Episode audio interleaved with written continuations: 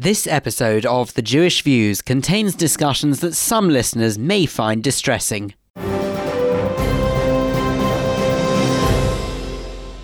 The Jewish Views on Save Dave, how you could help 32 year old David Kay following his recent diagnosis with stage 4 lung cancer. Jews Got Talent, why Max's Foundation could benefit from the talent the community has to offer. And Karen Pollock from the Holocaust Educational Trust tells us about the potential plans for the new Holocaust Memorial.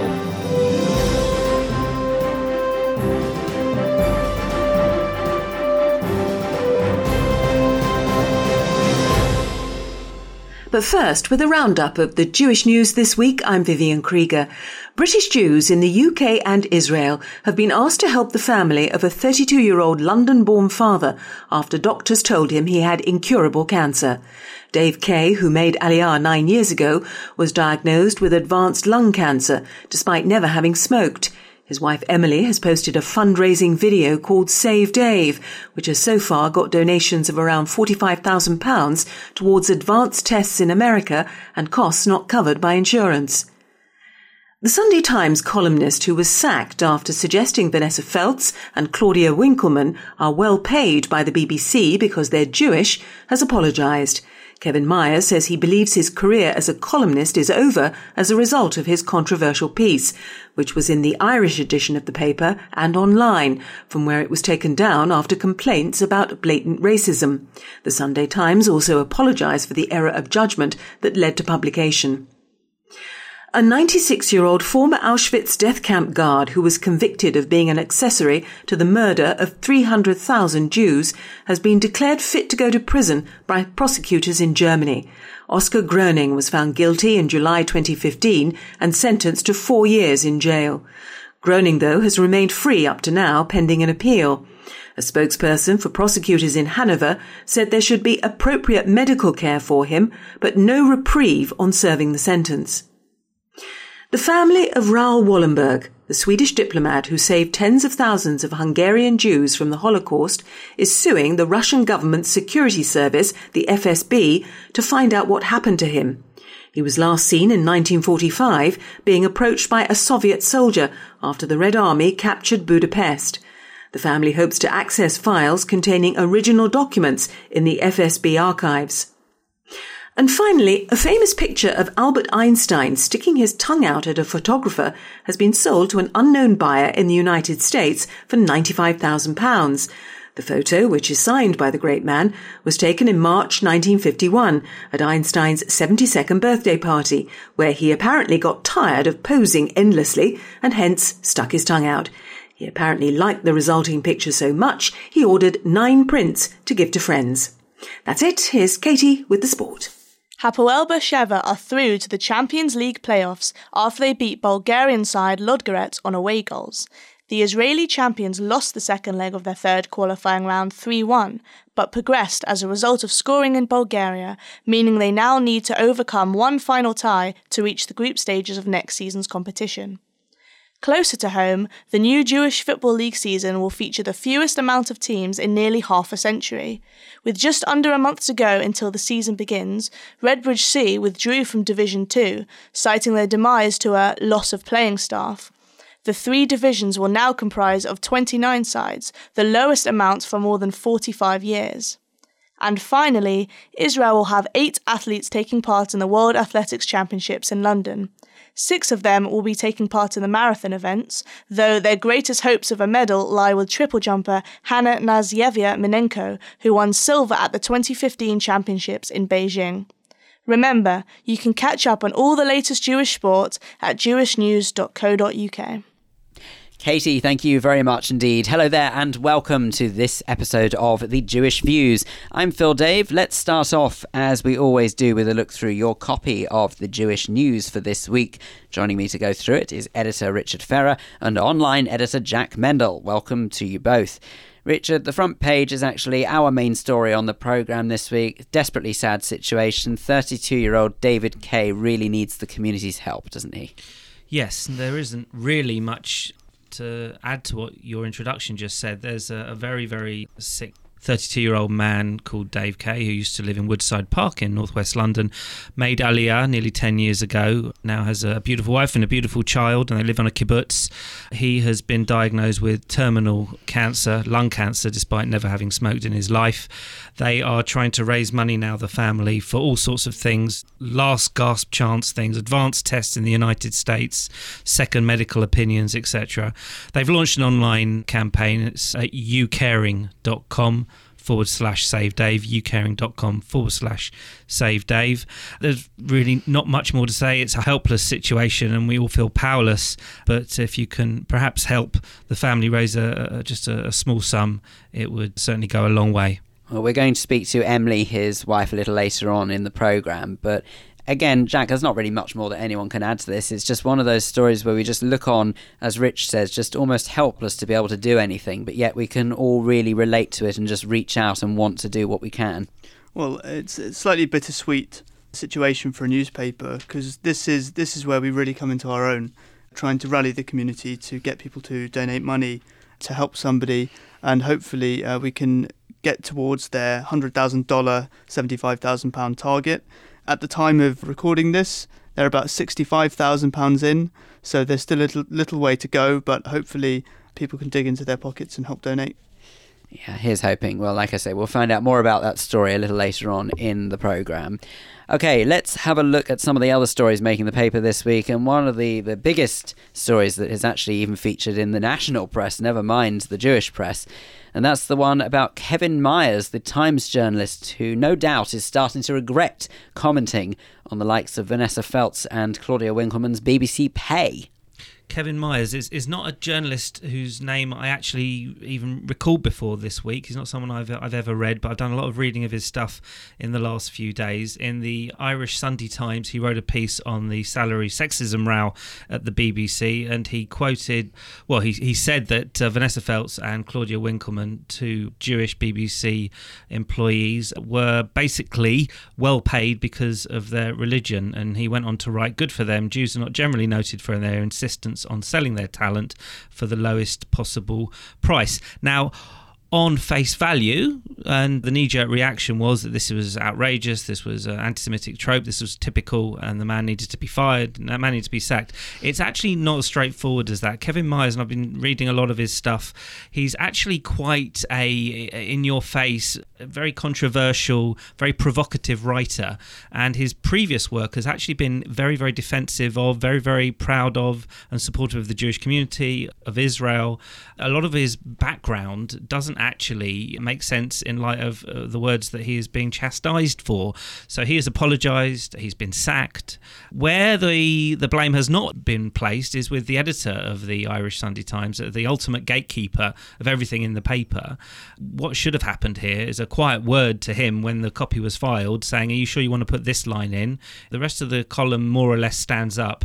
That was the particular line that grated, and a, and a quick word to the wise before publication would have avoided all of this. But I suppose, to be fair though, Rich, so speaking as it were on behalf of the editor, who's obviously not here to defend himself, but you yourself are an editor of the Jewish News, and would you say that it's always possible to read through every single word for word? Do you not put some trust in the journalists? Yeah, well, I mean, the Jewish News is slightly different to the, the Sunday Times brand. We're hardly as uh, sizable, so it wouldn't be physically possible for the editor of the Sunday Times to read everything. But you would absolutely make a point of reading the most important things. That's the front page, the main news page leads, the editorial column, the, the leader column, the voice of the newspaper, and absolutely the columnists. I'm sure the editor either commissioned Kevin Myers himself to write for the paper, or at the very least was aware of his penchant for, for being a little bit more in your face and would have treated with kick gloves a lot of what he said. So, yeah, clearly, where was the editor in this process? Where was the sub editor who would have headlined it, fact checked it, uh, headlined it? There's a lot of layers here that this went through. But yeah, of course, the, the ultimate responsibility lies at the editor's door. I think what this also shows is that there's a big divide between kind of traditional media, newspaper media, and online. Because when this was first released, social media and especially Twitter kind of went mad. It, it spread like wildfire, and within 24 hours, he'd been sacked and he'd apologised. And the Sunday Times editor had apologised, and he'd rang up the Jewish Leadership Council chairman and apologised. And only 48 hours after, when I'm sitting at my desk on Monday morning, do you hear a little bit more reflection and looking into his previous articles that show that he's actually not this big anti Semite Holocaust denier. And I think that that's what's really missing online, especially. There's not enough analysis of what people are actually saying. People take things at face value far too often. Yeah, that's a very good point. I mean, he's a very brave writer. He's somebody who just grabs your attention right off the bat. He wrote a now infamous piece eight years ago in the Irish Independent, which I think was headlined something like "I am a Holocaust denier," but he wasn't actually talking about the fact that he denies the Nazi genocide. He's saying that yes, the Nazis killed millions and millions of Jews. They killed Jews as, as far as their hands would stretch. I think was uh, something along the lines of what he wrote. What he was saying is he doesn't agree that in a democracy you can't have a free market on on beliefs, on ideas, on opinions. And if you want to say fish ride bikes, you should say fish ride bikes. And if you want to say there was no Holocaust, you should say there's no Holocaust. You shouldn't be tried and you shouldn't be prosecuted for a stupid ideology or a stupid belief that was the thrust of his piece. He wasn't saying he was a Holocaust denier, but then he was uh, accused of being so. So you have to read down a little to really get a sense of his message. Goodness, well, I'm sure that this story will continue to unfold, and hopefully, with a little bit of luck, that the people will recognise the facts. But let's have a look very quickly, actually, because time is absolutely running away with us as usual. Uh, it's one of the stories that I believe you've written this week, Jack. It's 100 years on from one of the bloodiest battles of the First World War. Yes, 100 years ago, the Battle of Passchendaele, thousands died, and many died on the very first day. And that's what I was looking at in my piece this week. I looked at four Jewish soldiers from Britain. One of them was actually Polish born. They all fought for their country, and they all died on the very first day of this battle. And it goes through their aspirations in life. One of them wanted to be a rabbi, one of them was a teacher, one of them is memorialized in Belgium and neither of his parents ever got to see his memorial. You you get a sense of their lives, and you get you get a sense of what they wanted to be and who they were, and then they're not just names and numbers. And what page is that on if people want to find That's out? on page six of the paper this week. Excellent. We look forward to reading that. Let's end on some happier news, shall we? Apparently, within the last week, four couples, no less, have celebrated a joint 50th wedding anniversary. Yeah, very unique simcha at Redbridge United Synagogue. Four couples, all celebrating their 50th wedding anniversary, all got married within a matter of weeks of each other back in 1967. So that's 200 years of wedded bliss celebrated on one day. So, of course, we asked them what is the secret to a, a long and happy marriage. And you know what they all said? Well, to quote one of them, Mrs. Trannis, who is uh, married to Michael Trannis, they've been married, as I said, golden wedding anniversary. Best advice is, and I quote, you shouldn't live in each other's pockets, live your own life. That's what makes your marriage stronger. So, the secret to a happy marriage, don't spend time together. Excellent. Well, there we go. There's advice. You heard it here on the Jewish Views. Of course, though, Jack, thinking about it, people would be forgiven for thinking that in this day and age of what is quite high divorce rates and things like that, that perhaps that maybe we won't see this again in the future where people are celebrating 50 years together. People are waiting longer before they get married, and marriages don't necessarily last that long. Yeah, well, there, are a couple of reasons why this might not happen as much in the future. I think people meet in different places. Used to meet in synagogue, and now people are going to university and they're meeting new people at university.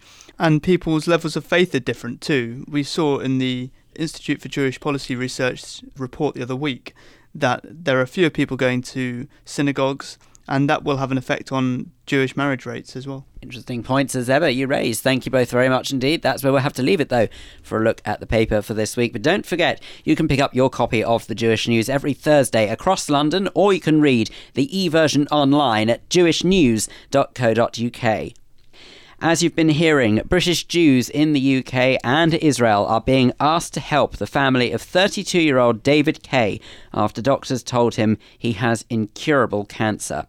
Dave was diagnosed with advanced lung cancer despite never having smoked, and now his family have launched the Save Dave campaign in a bid to try and help cover medical expenses. Well, I'm truly delighted to say that despite going through what must be a really difficult time, Dave's wife Emily joins us on the line now. Emily, can you perhaps just start by telling us where this all began? When did you first get the diagnosis, or at least notice that something wasn't quite right? In May 2016, we uh, went to Thailand, traveled to Thailand with our daughter Noah. She was five months at the time. And we were there for the month in order for me to get my yoga teaching certificate. So I was doing a course there, and it was at that time that we started to notice Dave having difficulty breathing. When he would be lying down on, on the bed, we could hear something in his lungs weren't right. It, it's weird that you think that you can hear something in the lungs, but but later finding out that the, the lungs were filled with water. So it makes sense that we were able to kind of hear something going on in his lungs when he would be lying down. And he was diagnosed with asthma 10 years prior. And so he was thinking that maybe it was just the change of weather or the traveling that was helping him, was not helping him in his shortness of breath. And just difficulties in general. So we kind of were treating it as much as we possibly could, but it wasn't getting better during the time that we were there. And the the day after we landed from Thailand and we came back to Israel, he went straight to an emergency care and they took a x-ray of his lungs and told him that he needs to be admitted into the hospital in order to get the fluid in his lungs removed which occurred because there were tumors in his lungs. Um, and then things just started unfolding from there. We we were told at first that he has a couple of lumps in his lungs, and then as they were doing more scans, we realized that it was spread throughout his body, including his brain. This must um, just have been so surreal for you guys because up until that point, I mean, apart from the diagnosis of asthma, Dave relatively healthy, no no major health problems before then. Not at all. Extremely healthy, living a healthy lifestyle. Never smoked. Wasn't into. Never really drank. Yeah, it was. It was extremely shocking and definitely something that we were questioning if this is this is real, obviously, but is this sort of the right diagnosis? Is this something that you know what are we what are we missing here? Because especially with lung cancer, there's this notion or stigma that people kind of put it on themselves because they've been smoking. But this is not the case. And actually, as we've learned more about cancer and lung cancer specifically, there's so many cases where that it's based on DNA and mutations in your body that causes the cancer and not you know not something that you've put on yourself which is again i think a stigma that people have when especially when they hear about lung cancer being diagnosed and of course people are normally forgiven when they hear the dreaded c word instantly all sorts of things go through their minds. They are naturally terrified because it is such an unknown to most people until they actually go through it. And how would you say that you guys reacted?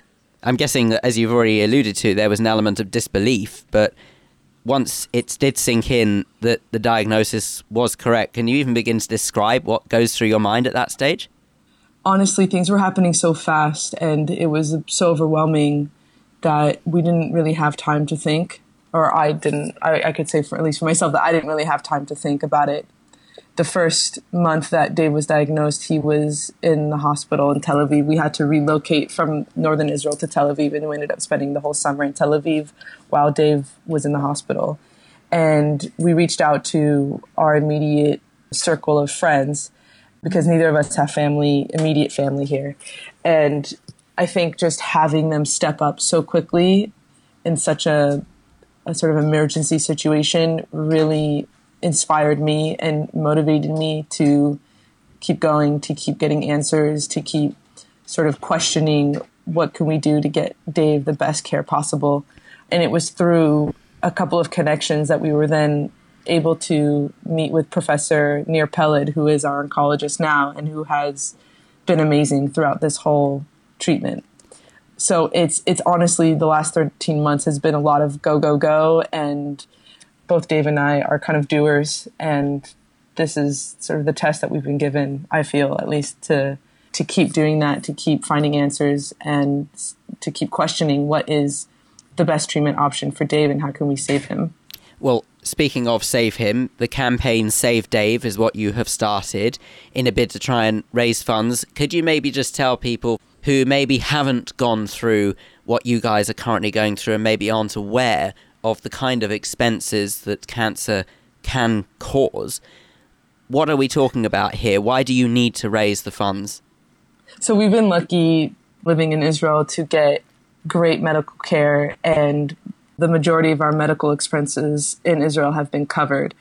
Um, but there have been situations where we needed to get more answers that Israel just does not have the resources to.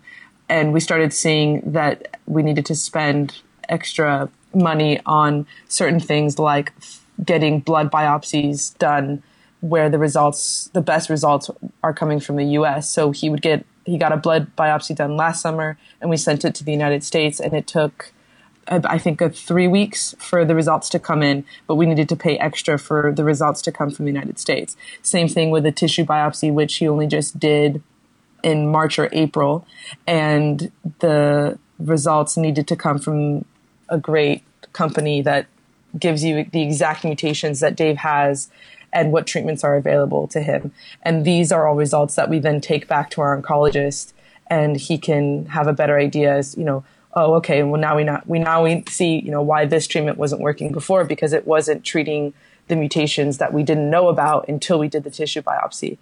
How um, does the land lie so, now? How does the land lie now? What what is the current situation in terms of state of play? How is Dave and himself? It honestly changes day to day. I can never say he is this or he is that. Some days he's stronger and he is able to go out and have meals or, or see friends, and other days it's more difficult for him and he's in bed. But he is always, always trying. He's always putting his 100% effort. It's just that sometimes his body is sort of able to do more and, and sometimes less. Today he's he did his sixth round of whole brain radiation therapy, and that causes a lot of side effects such as fatigue and weakness. So the last few days he has been in bed more. Same thing with chemotherapy, which he will begin the day after he finishes his last round of radiotherapy. And that also you know causes side effects that are difficult for him. How does it affect you when I, I know that obviously the emphasis is about dave. Dave is obviously the one that this is all about this story. But obviously as his wife who's by his side all the time it must be a huge strain on you. How does it affect you personally it, again it, the, the emotions are constantly changing sometimes i feel hopeless and scared and sometimes i feel motivated and and sort of ready to fight. And I think it's natural to have these emotions kind of coming in. Sometimes I'm really depressed, and sometimes I feel really positive. The best way that I try to handle it is just allowing the emotions to come in and experiencing them as they are and as the as the true emotion as it is. But also other things like doing yoga and meditating and just being around loved ones and our friends have been extremely helpful. Honestly, like I said, I would say that the the sort of day by day as I wake up and what gets me out of bed is trying to find the treatment that's going to work for Dave. So I'm constantly researching, speaking to other forums who have experience with Dave's type of lung cancer, other patients who have this exact type of lung cancer, other caregivers who have experience with this as well, and just trying to get as much information as possible. And I'm in constant communication with our oncologist about, you know, trying to do this or trying to do that. And as though even though we completely trust him and, and we know he's doing the best that he can, I feel like it's also up to me to find the answers that can save Dave. Goodness me. Well, naturally, we just wish you all the best. And of course, Dave, and let's not forget Noah. And let's hope that the next time that we speak, it is for nothing but good news. But Emily Kay, thank you so much for speaking to us. If you would like more information on Dave's story, then please do go to our website, jewishviews.co.uk, where you will find the link where you could donate if you so wish to. You're listening to The Jewish Views in association with The Jewish News. Still to come on this edition, Clive Roslin will be here for our Jewish schmooze. Today, Clive and Tony will be joined by retired audiobook reader Denise Asserson and journalist and author Emma Klein. They'll be discussing the potential new Holocaust memorial, Plus, community editor Diana Toman will be speaking to Karen Pollock from the Holocaust Educational Trust about the new potential plans unveiled for the Holocaust Memorial outside the Palace of Westminster. But first, can you sing, dance, perhaps even juggle? Don't worry, I am asking this for a reason, the same reason that Max's Foundation would also like to know. Have a listen to this first of all And I need to warn you that the following clip could be distressing for people to listen to. It was horrific. I actually don't think there's a word that's strong enough to describe what happened. You know, when we put him, he went to bed, we said good night, sweet dreams, I love you. You know, the normal night time. And then a couple of hours later, when we went upstairs to bed, my husband went up first and he screamed my name. I have never, ever heard him scream my name like that. Flew up the stairs and Max was lying there. We got him out of bed. I was ringing 999. Actually, my daughter was as well. We were doing, trying to resuscitate him. The person on the phone, the uh, 999 operator, talking us through what to do. And then the ambulance, two ambulances turned up very, very quickly and they were working on him. And then we went to the hospital and they obviously tried, uh, but I think we we kind of knew deep down uh, that we'd lost him. Possibly one of the most heart wrenching interviews that we have ever had to do here on the Jewish Views. That was Shira Schiller, the mother of the late Max Schiller, who died suddenly following an undetected congenital heart condition. Well, the Hebrew Order of David are hosting an event called Jews Got Talent in a bid to try and raise funds for Max's foundation and subsequently for research into the condition that cut Max's life so horribly short. Arts editor Kate Fulton has been speaking to Stuart Stepsky from HOD to find out more about it. And Kate started by asking Stuart to tell us the purpose behind the event.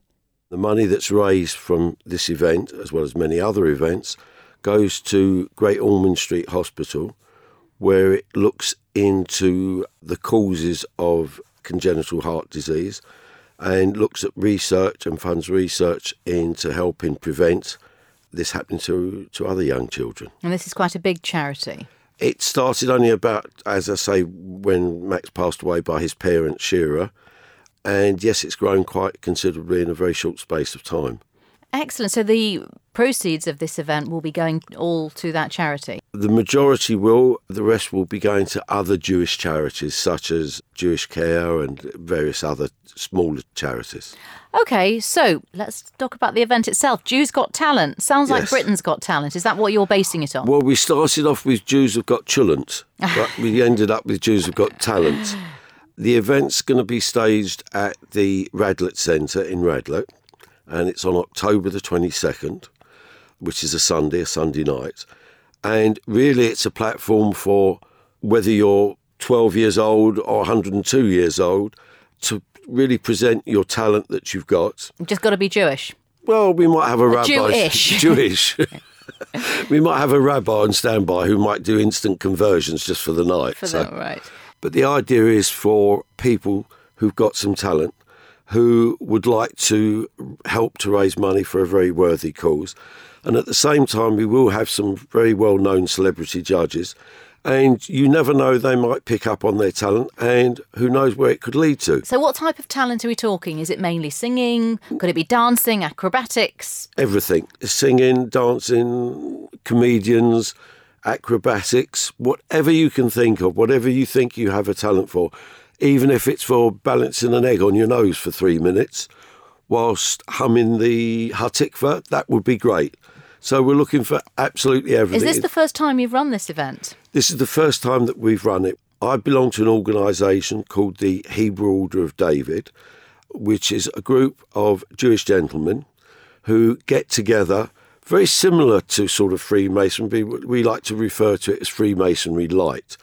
And what we do is we arrange different charitable events and we raise money for all different types, mainly for Jewish charities, but we do also raise money for Marie Curie and Macmillan nurses, as well as doing things for Israel.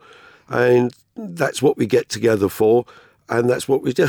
So, that's really, this is going to be the first event that you've put on of its type. That's right. Have you had any indication of who's going to be appearing? I mean, is there, is there a process for, for auditioning?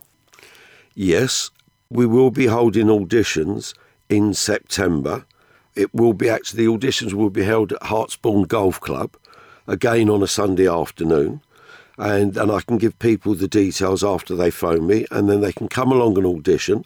And hopefully, if they're good enough and we think they're going to be entertaining enough, then they will go on to appear on the show. We're looking for probably only about 15 to 20 acts for the evening. So it's, you know, if you don't think you're good enough, then don't come along.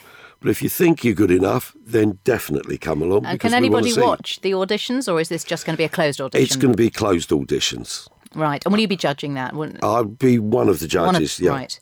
But on the actual night, we will have some quite well-known people who will be actually doing the Can you name names? Unfortunately, not at the moment because there's several who will be doing it, but it depends on their commitments whether they'll be available on the night. Okay. And what about prizes? Do do winners get anything? Well, yeah, the first, I mean, obviously there'll be trophies being given out.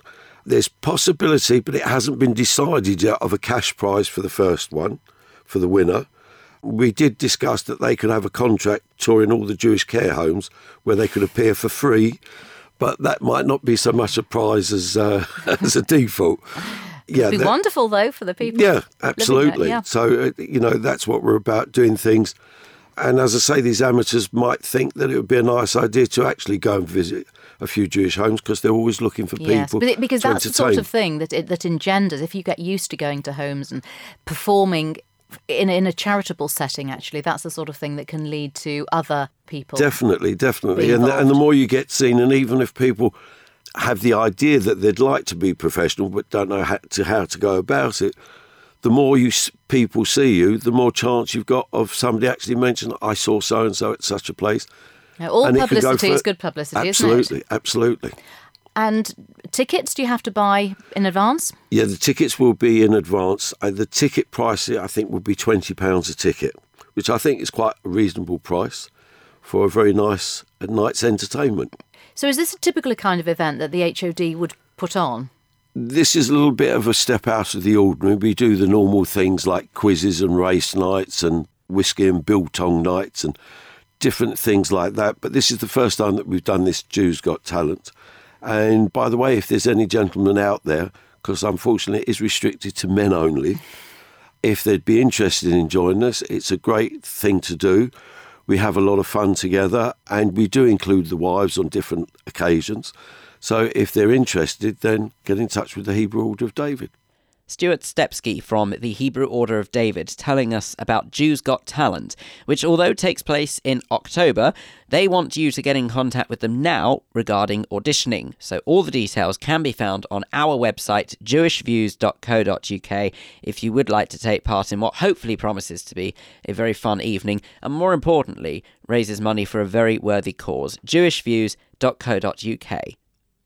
In just a moment will be this week's Schmooze. Don't forget to tune in to our live stream of the Schmooze every Thursday from 7pm British summertime. You can find the link on our website, jewishviews.co.uk. And it's just one of a number of ways that you can share your Jewish views with us. Speaking of which, if you would like to get involved, we would love to hear your Jewish views. You can email studio at jewishviews.co.uk or you can contact us via social media. Find us on Facebook by going to facebook.com forward slash Jewish Views or on Twitter, we are at Jewish Views UK. And of course, all those details can be found on our website. Now, you may recall a few months back it was announced that a new Holocaust memorial was to be built by the Palace of Westminster. Well, this week, the potential designs for said memorial went on display at the Victoria and Albert Museum in London. Among the attendees of the unveiling was Chief Executive of the Holocaust Educational Trust, Karen Pollock. Community editor Diana Toman has been speaking to Karen to find out more about the potential plans. Karen, please tell us more about how this wonderful project came about. Well, when it was announced that there would be a Holocaust Commission to explore how the Holocaust would be remembered in this country for future generations. The result of that commission was there would be a national memorial and learning centre in the heart of London to make sure that for years to come there's some sort of iconic space to remember the Holocaust. But in order to have that right iconic museum or, or, building, there needed to be a process in place. And so the UK Holocaust Memorial Foundation set up a competition where I think they had something like 92 designs come in for the design of what the Memorial and Learning Centre would look like. They've reduced it down to 10 designs with extremely high profile names Anish Kapoor, Daniel Libeskind, Norman Foster, to name a few. And these are now, these models of the of what the museum and memorial would be are all on display at the Victoria and Albert Museum. It's pretty incredible because what you're seeing there is first of all just some fascinating architecture and interest and I, I, suppose like the concept of why different designs have been created. But what's fascinating about having these at the V&A is people are going to the V&A for all sorts of reasons, but I doubt they're going there to learn about the Holocaust. Exactly. And in fact, what you're finding is that you're finding visitors stumbling across this display, watching Holocaust survivor testimony, and beginning to engage perhaps with a subject that they know about or not but you know, giving it some time and attention that they didn't factor into their day, and it's actually really heartening to see. I can imagine. And I know that the shortlist is now 10. Is there any chance you could give us, let's call it a snapshot of some of those 10? Oh, it's very difficult for me to describe them, particularly as I'm not an architect or designer myself. But I think that they all, in their different ways, have tried to bring across different themes from the Holocaust.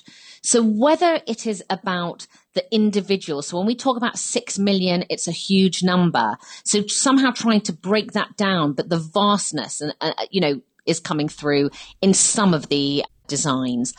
For a lot of the designers, I think they're concentrating on what was a human catastrophe. So the horror of it. And what I don't mean by that is graphic images, because this is an architectural design, but something that perhaps is a bit more shocking to the eye. There are also some who are talking about, you know, I think who convey the, a sense of empty space. So that's about what was lost. I think that, you know, it's a very difficult thing, you know, certainly for somebody who isn't an architect or a, a designer or an artist. How do you convey the magnitude of the Holocaust, the horror that it created, the human stories, the geographical stretch that it covered in bricks and mortar. It's a very difficult thing to do. Exactly. Yet all of them, in my opinion, or certainly the ones that you know I that really I, I remember very starkly. I think they, they really do try and address some of those challenges from from the subject. Am I right in thinking that this a list, if I can call them that, of world famous architects and artists have had to grapple with the unusual shape of the proposed site. And am I right in thinking it's the Victoria Tower Gardens bordering the Thames? So it's in the it's the Victoria Tower Gardens is absolutely right, which is right next to Parliament, which in my view could not be a more fitting place in Indeed. terms of when we're learning about the Holocaust, we're also learning about it as a warning from history. So to be right next to the heart of our democracy, I don't think the message could be stronger. It sounds um, like a perfect place, the, doesn't it? And in terms of the space itself, they all are looking at a design that you will see but then it goes underground, which is where the learning center would be. I mean, my view from the very beginning has been that as well as it being a go-to must-see place, i.e., you hear about this iconic building and you want to go and see it for yourself, I also hope it's going to be that sort of place that you stumble across. You may not have planned to go to see a Holocaust Memorial and Learning Centre, but when you're walking around Westminster, going to the House of Parliament, you know, on a whether it's a school tour that then decides they also go to the Holocaust Memorial, or whether it's a tourist, that you find yourself learning and remembering in that way. So I'm really excited to know actually what the final decision will be. I'm sure. In what capacity is the Holocaust Educational Trust involved? We have actually been involved from the very outset. It was at our main appeal dinner in 2013 that the then Prime Minister, David Cameron, announced the plans of the government to explore how the Holocaust would be remembered in this country for future generations. Very much in the knowledge of our work and how to enhance what we're already doing in schools across the country, but how to make it part of the nation's collective memory and really consolidate that mission. So really from the very outset, we've been involved in the consultation that the Commission conducted, but also more recently, we've been encouraging all the teachers we work with to give their opinion and their feedback on these designs, getting them to do things in the classroom, getting students to consider and ponder what makes a good Holocaust memorial. All our young ambassadors who visited Auschwitz with us, and we've taken over 30,000 young people, they've all been receiving updates and emails to feed in and give their point of view. And of course, at the V&A, where the memorials are on display at the moment, it's our ambassadors who are escorting Holocaust survivors to speak to visitors as they come in. So they're not doing that every day, but we had just a couple of days ago our young ambassadors sitting with a group of visitors and our Holocaust survivors, known as in this scenario as living libraries. So people are coming in and hearing from the eyewitness themselves what it was like during the Holocaust. So I would say we are quite you know, we are heavily involved and quite central to this initiative.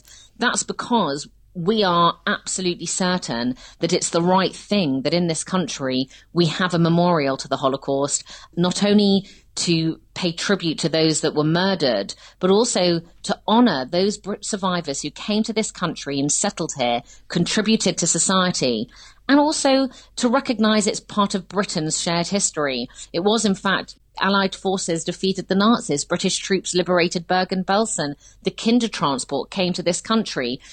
There are also some more difficult questions about what our role was in the Second mm-hmm. World War and whether we could have done more. But it's part of who we are as human beings, but it also is about who we are as, you know, British people. Karen Pollock talking to community editor Diana Toman there about the potential plans for the new Holocaust memorial to be built by the Palace of Westminster. If you would like to see some of the images of the designs, then do go to our website, jewishviews.co.uk. You're listening to The Jewish Views, and this is the Jewish Schmooze, the part of the show where studio guests join me, Clive Roslin, to discuss matters that you've been hearing throughout the program so far. And Joining Tony Honigberg and me today is retired audio book reader Denise Asserson and journalist and author Emma Klein. And the subject today is based on what we heard Diana talking to Karen Pollock about. We now know the potential plans for a new Holocaust memorial outside the Palace of Westminster have been revealed. But the question is, how relevant is it outside the home of British democracy? And Denise, you can start us with this discussion. Do you think it's appropriate place to house such a memorial and why? No, I don't really think it's a good place, but where else is there in London that is a good place? That's a Ever. good question. But why don't you think it's why don't you think it's a good place? Because I'm not quite sure how Jewish they all feel in there. Well, um, there an awful lot of Jews in there. yes, but I think they could find a better place. But Denise, if we shouldn't worry about how they feel inside the Houses of Parliament, is that a good place or not? Or where, where would you put it if that's not a good Well, that's place? what I was asked Emma. Well, I wouldn't know. All I know, if it shows respect for the victims of the Holocaust and their descendants, wherever it is, is fair enough. well, I think it's I think it's an absolutely ideal place yeah. because it's outside the Palace of Westminster, which is the home of British democracy. Well, well absolutely. And these people who were murdered were all murdered by the Nazis. The Nazis yes. And which was the exact opposite to British democracy, which was saved by Winston Churchill. Well, that is good point. True. Very good yes, point. Uh, that is true. And so it's very important to put it there. It's a good place to put it. It could be anywhere in London, really, I guess, couldn't it? Uh, it could be by the British Museum in Kensington. It could be in one of the parks. It could it could well, actually why? Be, no, I think why? Clive's point is a very good why? point. Because uh, uh, because we are an open society and we are free to go anywhere. So you could put it absolutely anywhere in London because we're free. We're a free society. We're not restricted by going. Yes, anywhere. we all know that. But the fact is, by putting it, as I said a moment ago, by putting it next to Parliament, which is the place where our democracy has existed for many, many, many, many years, if not centuries, that's the place it has to go. I suppose. I That's suppose a very good point. Eh? I think yeah, what a do you think, point. Emma? Yes. I agree with Clive. I mean, it shows respect, and that is a very important place, as Clive said, the home of our democracy. And I think maybe that is the most convincing way of showing respect rather than if it was plonked in Golders Green, sorry to be rude, that wouldn't be so. But it uh, could be. Trafalgar Square or Yeah, somewhere where Trafalgar- a lot yes, of but- people but go. True, but I mean, I think the home of the democracy, as Clive said, is a good point. Quite interesting. If it's, I mean, uh, the Holocaust memorial is very relevant to Jews, but how relevant is it to the rest of British society? Well, there is a Holocaust Memorial Day in January in this country. it has to be kept alive because the Holocaust is possibly the most ghastly thing that happened in modern Europe, in the world. And if you think about it, it wasn't just six million Jews who were murdered. There were another Gypsies and all four the other people. other people. Yes. Poles, Poles and gypsies, and yeah. So it's absolutely essential that this should be kept alive. We talk now. We now, we, about- now, we now include other genocides, though, don't we, as Holocaust in Holocaust Memorial? Day? Yes, there are other Holocausts, but there's never been one quite as bad as this. And I find it very frightening that I meet, I sometimes meet young Jewish children who don't know about the Holocaust. They're not taught it. Oh yes, that's very That true. is a bit disturbing, yes, yes. yes. But it's not just the Jewish children No, who should know about it. No, I mean, it, for example, I don't think it was probably last year, not this year, at Holocaust Memorial Day, my husband, who's the son of Holocaust survivors, wrote an article for the Catholic journal The Tablet, which I often contribute to, and got so much praise from the editorial staff, so much praise. It was quite touching. Did it get any comments? I I know we're drifting off subject slightly, but did it get any comments from the readers? Or just Um, maybe there were some letters. I, I'm not can't sure. Possibly. Have you read Hitler's Pope? Hitler's, no. Uh, well, I've book? heard of it. It's a, it so sounds I a mean, very the Catholics book. were. They also gave an awful lot of passports to the criminals. Yes, the, the, That's, that's interesting. Well, there were a lot of, of righteous amongst mm. nations, of course. There, there were. were. in the- And of course, So- Pope Francis, I think, is quite. Was he from Argentina? Mm. He's from Quite- Argentina. Quite, Yes, close to the. Jewish community Yes. there. Yes, absolutely. No, He- I- and he I is- thought, I think you're absolutely right. I think it is a good place. It's the absolutely Yes. right place. And of course, it was John the 23rd who made it quite clear that the Jew in 19 in 1965 that Jews did not. No, was it Pope Paul VI maybe? But it was inspired by John the 23rd. The Pope, the Jews did not kill, Kill Jesus. Jesus. Yes, that, That was was also very, Very important. that's- important. very important to know. Aetate, very important. So, And it's also important because sadly, very sadly, and I was talking to some people about this the other day, the anti Semitism in this country, which Oh. was very low, is getting worse. Yes. oh, yes. it is getting very worse and worse. disturbing, Well, yeah. were there having a Holocaust memorial then outside of Parliament, will that increase anti Semitism? Well, No, it, maybe not. it makes it more public, I think, because what does stop, did stop anti Semitism to a certain extent among people in this country who did not really know about the Holocaust was the people, the survivors, who came and talked about it mm. publicly. Oh, yes. Not just to Jews, Yes. to everybody. Sure, Yes. sure, very But important. they are now, there are very few of them left. Very, very few. We're them. working, or I am with my shore that I go to, we're, we're discussing whether to now have the children of survivors talking about their parents who survived the Holocaust. But did the parents talk much? I Well, they yes, did. they, a- they didn't early that's on, but they have they did point. start start to come That's out. And it's nice to hear Tony's made. from the children. We haven't got quite got round to sorting all That that, is out because the survivors are dying off, mm-hmm. and we mustn't let the stories die off with the survivors. Well, my So- husband very much regrets, although he did find out quite a lot, that he refused to have his parents speak to him about the Holocaust because it was too painful. Whereas my mother in law and I communicated a lot about it in whatever language. We didn't really have a common language, but a you know, bit of this and a bit of that. Because I was Sephardi and our family hadn't suffered, and I was very interested, so I heard all her stories. interesting very you said your family didn't suffer because the Sephardim in Zimbabwe, who all came from Rhodes Island, Right. many of their relations who did not come to Zimbabwe were taken into concentration Oh, camps terrible, yeah. and were murdered. And I met a man one day who had married when I was out in Zimbabwe, which is where I was born. And I was out there on a holiday. And I met a man who had been born on Rhodes Island and who had been taken at the age of five oh, to Auschwitz and who oh, said who said that he had lived there and he was the only one of the children. five no. The only one of five survivors of all the Rhodes Island community. There were Oh, only dear. five of them left. And if you go to Rhodes Island now it is a very sad place I'm because sure. the synagogue has a congregation, and I'm talking about some years ago, but at the time I went there, the synagogue had a congregation of about seven people. Oh, that's really sad, isn't it? There's a lot of So European that's countries. why we get back to the subject. That's why it's so important that this memorial is put next to the house where Parliament meets. I think Or it's very good. Do you think Very there would be, in the position it's in, such an open position, they would it'd be open to vandalism? Well, that- or that would would it be be- just like be- anywhere else? It'll be protected anywhere. It can be.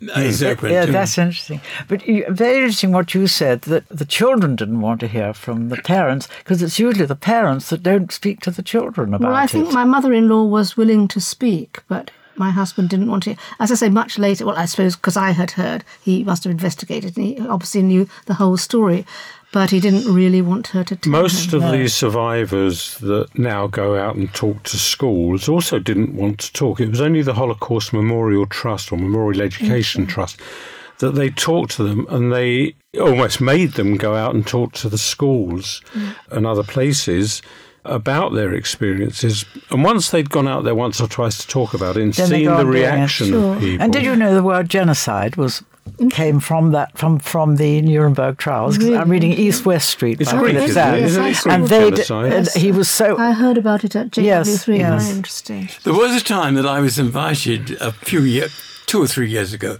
to talk to, and I'm sorry, I can't remember her name, a very, very famous woman. She became famous, who had been in Auschwitz.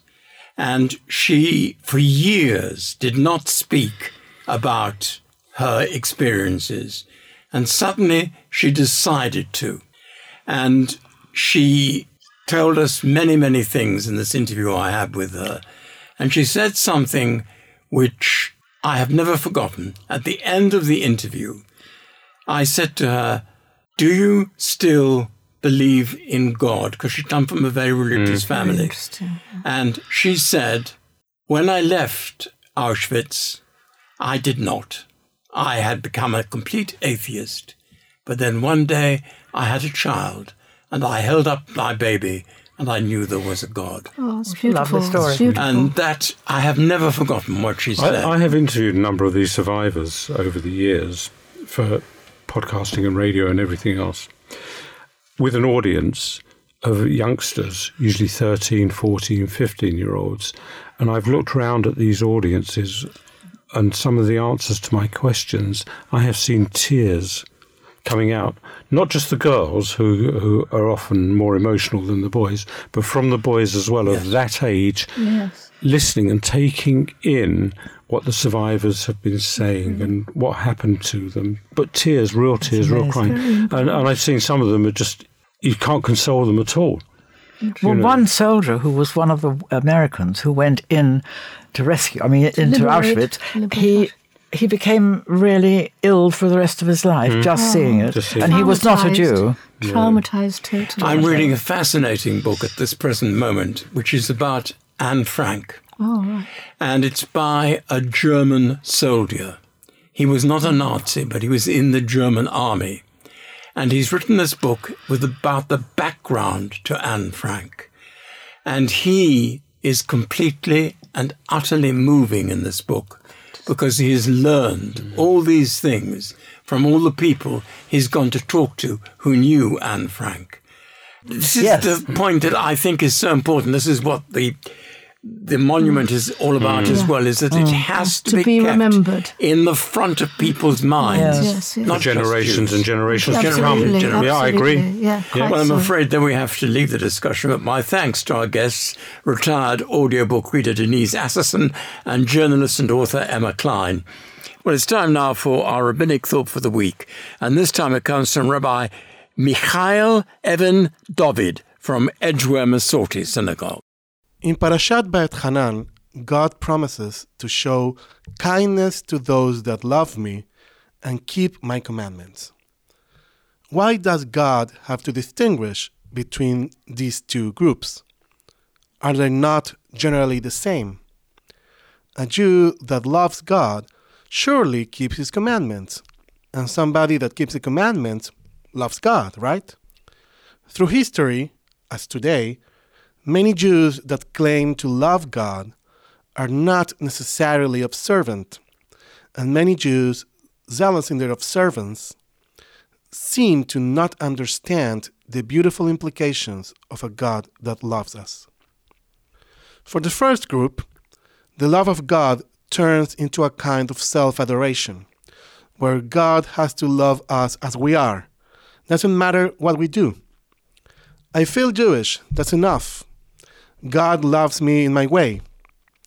Maybe this person keeps some customs because of their beauty, emotional strength, or wisdom, but there is no feeling of being commanded by a God that not only loves, but demands as well moral standards. By a tradition that requests the fulfillment of commandments as a concrete expression of ancient ideals. For the second group, keeping commandments becomes a way to see themselves as pious, where religiosity and the value of people are measured by the strictness of the practice. The commandments turn into a cosmic score where the one with most points win. Both groups are in danger of becoming a kind of idolatry. The first adores warm feelings and individual autonomy, the other, dry practice and blind obedience. A traditional and full Judaism, however, as appears in Parashat Va'etchanan and as developed for centuries, insists in the fulfillment of commandments as a way of cultivating love for God and answering the divine calling for morality and justice. This Judaism promises meaning and continuity. We are the heirs of Abraham and Moses, of a rich internal life and faith developed through a deep ritual practice. The challenge of modern Jews is the same as always to implement the teachings of Jewish tradition, to give directions to themselves and to others, to be a light in the world. Through living the commandments and offering our sacred actions as acts of love, we show our loyalty to our people, to our sages, and our God. Don't think there really is much more to add to that, so thank you very much indeed to Rabbi Michael Even David from Edgware Masorti Synagogue with our thought for the week. And that's all the Jewish views we have time for. Thanks very much to our guests, Emily Kay, telling us about her husband Dave and the campaign Save Dave, to Stuart Stepsky from the Hebrew Order of David on Jews Got Talent, Karen Pollock giving us her reaction to the potential designs for the new Holocaust Memorial, thanks to our other contributors, and of course to you at home for listening. And we mustn't forget the team, including our producers, Tony Honigberg, Sue Greenberg, and Harley Baptiste. You can always listen to the most recent edition of The Jewish Views by visiting our website, jewishviews.co.uk, where you'll also find the option to listen to all previous episodes as well. The Jewish Views is brought to you in association with The Jewish News and is part recorded at the studios of Jewish Care in London. I'm Phil Dave, if not a rather croaky one, but do make sure that you join us next time here on The Jewish Views. Goodbye.